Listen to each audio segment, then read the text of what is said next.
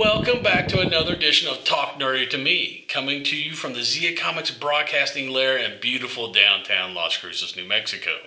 I am your host, Troy Stegner. Before we get into this comic book review, actually, one favor please subscribe, man. It helps us out a lot. Pandering over, I have right here, looky looky, comic bookie. It's a uh, Suicide Squad book, and with the movie coming out, it's kind of uh, kind of good timing. But it's Suicide Squad subtitle Get Joker. Yeah. So it starts off with uh, Jason Todd. He's Jason Todd's in prison. This is back in time, uh, right after, it, you know, this this is spoilers just happened years and years ago. The Joker actually killed Jason Todd when he was still Robin, and he was brought back through the Lazarus Pit. Uh, thank you, Ra's Ghul. And he came back and had a big chip on his shoulder, and he kind of kind of strayed from Batman's teachings, and he is not afraid to to kill people. Yeah, he will just not like Batman, who doesn't believe in in killing them. He will straight up take you out.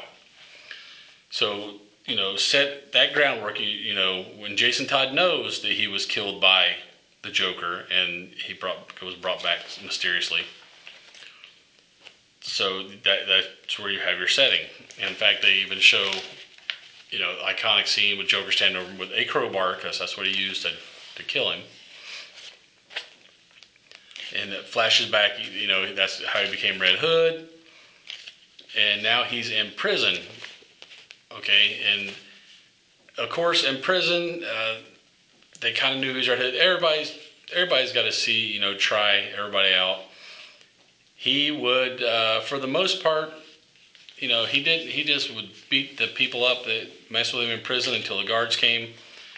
Uh, I guess too many guards got hurt, and so they transferred him out of that prison to not Arkham, but what other prison is is famous in DC Comics?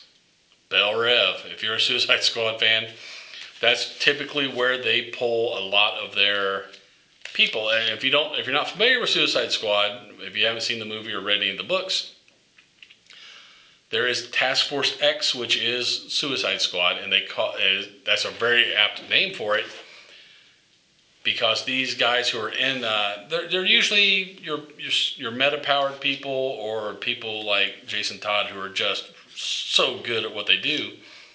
They give them missions to go on where every successful mission takes time off of their sentence so they can actually get out sooner if they do enough successful missions for them. Well, in the movie, they, they implant a chip, and in most of the books, they implant a chip into the, uh, the, the guys they send out on Suicide Squad. So if they start to go astray or try to escape or just, you know, something they shouldn't be doing, uh, the person who runs Suicide Squad, which is Amanda Waller, she and she even says in this book she has only one person above her, period. So I'm guessing probably president or some clandestine person, maybe you know Secretary of Defense, who knows. But she she doesn't really answer to anybody except one person, and they're tasked with doing these these missions that if you fail, uh, you know, it was villains, so they can write it off on that. Or she can, uh, and here they've implanted these guys with uh, something that will basically burn them up from the inside and kind of it destroys everything, even their DNA. So completely untraceable. You know, if you blow somebody's head up, they're still DNA. This thing kind of incinerates them from the inside, destroys DNA. So there's there's nothing left that they can uh, track back. So that is the one way they keep them in line. You know, so Amanda Waller comes in and talks to, to Jason Todd, Red Hood, saying basically, hey, I want to put you on our next mission for Suicide Squad. What happens? You know, she explains it to him. We take time off your sentence for successful missions. And then he asks, you know, well, what happens if we we don't make it back for that. Uh, if we die on the mission, she said, well, then it was your last mission. So they introduce him uh, to this doctor, the Larry guy, and he's going through and introducing him to all the people who are going to be on his team. You know, you have Firefly, you had um, uh, Meow Meow, who is a new character to me. I'm not sh- I'm not entirely sure about everything with her. You have another guy who was kind of um, you know tested on by the military, giving him all kinds of strength and making him impervious. His name's Pebbles. uh, you have Yonder Man, who's a teleporter. Uh, Plastique, who basically anything she touches, she can make explode. A- anything. And you have uh, Silver Banshee, which absorbs, uh, you know, sonic waves and things to power herself up. And of course, what's Suicide Squad without Miss Harleen Quinzel?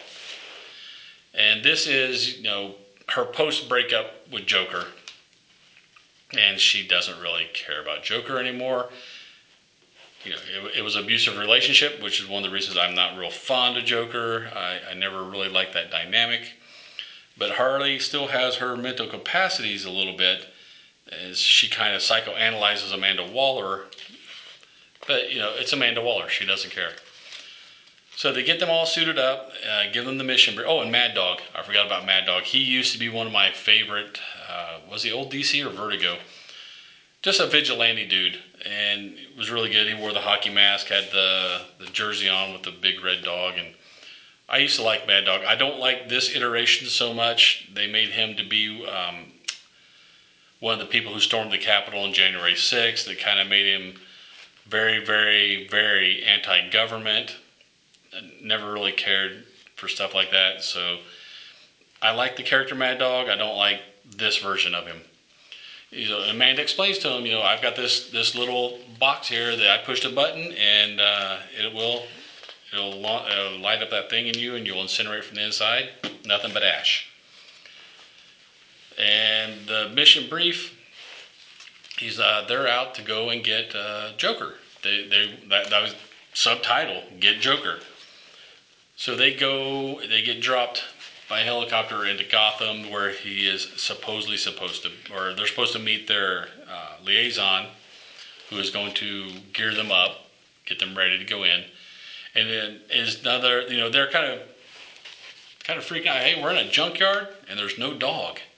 And then a car comes barking at them, and you know, a couple other little toys pop up, and you know, immediately I realize they they're talking to Toy Man, and of course it is. It's Toy Man. Uh, so they go in, and he kind of tells them what's going on, gives them some weapons, and drives them over to where uh, he, has got one of his toys, of course, pulling surveillance for him, uh, where Joker's at. So he's yeah, hey, Joker's supposedly in here, and they're all uh, strategizing outside, and of course your loose your loose cannon there, Harley.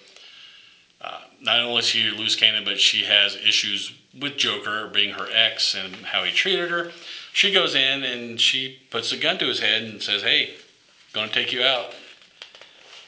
And all the other his his supposed henchmen in the bar come to find out they're not really henchmen. These guys are professionals and they're Russian. So now we know the Joker's working with the Russians.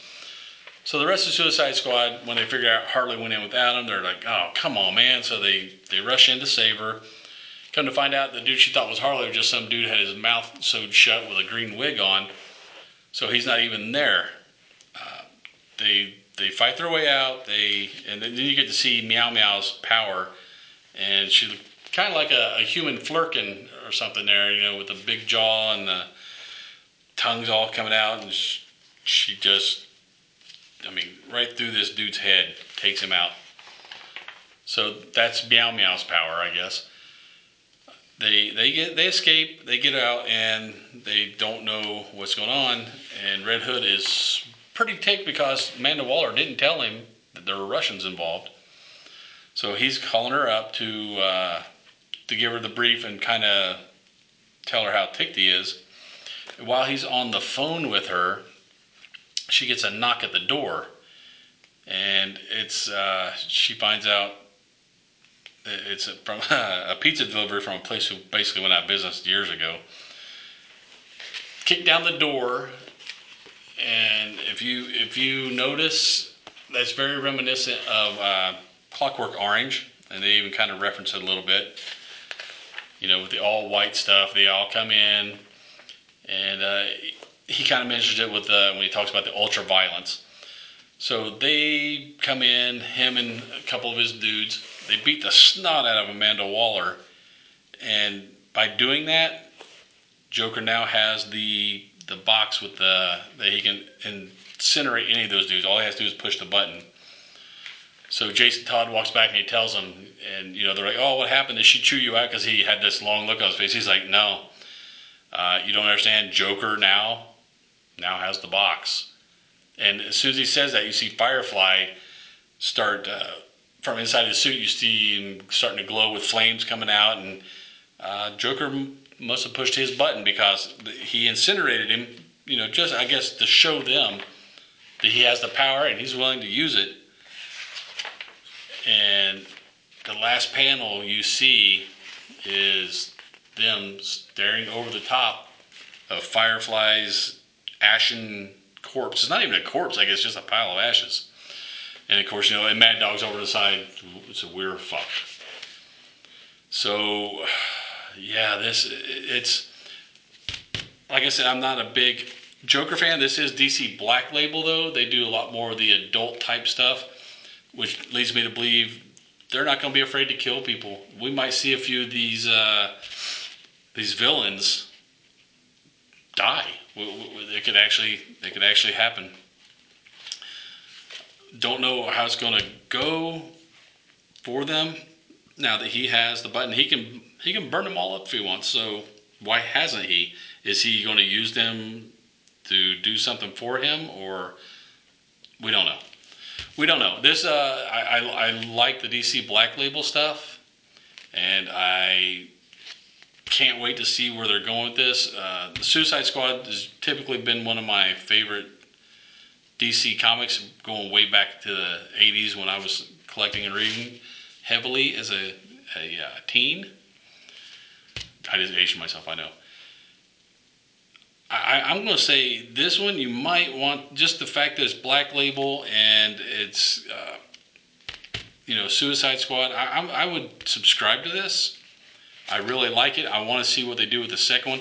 You don't see Amanda Waller get bested very often. She usually has all the bases covered. I mean, she is a planner, much in the same vein as Batman is. I mean, th- those two have gone head to head, uh, basically with their their plans, and she's she's held him pretty pretty much in, at bay because Batman does not like Task Force X. But Task Force X is still there, so she, you know she's done a pretty good job of, of holding it together against everybody. And you gotta say, Batman is probably one of the best planners in DC Comics. So yeah, Suicide Squad, uh, get Joker, DC Comics Black Label subscribe. Subscribe. I don't think you're to be upset. That is my review of Suicide Squad. Get Joker number one. If you like that review and you'd like to see more like it, subscribe, man. Hit that subscribe button. Don't cost you nothing. It is free and it helps us so much. And while you're at it, hit the bell icon. You'll be notified whenever we put up a new video. And until you see that new video, Later, nerds. Get nerdy with me. Tell me what game that you get on. Is it card or read? What kind of class do you play, girl? In an RPG.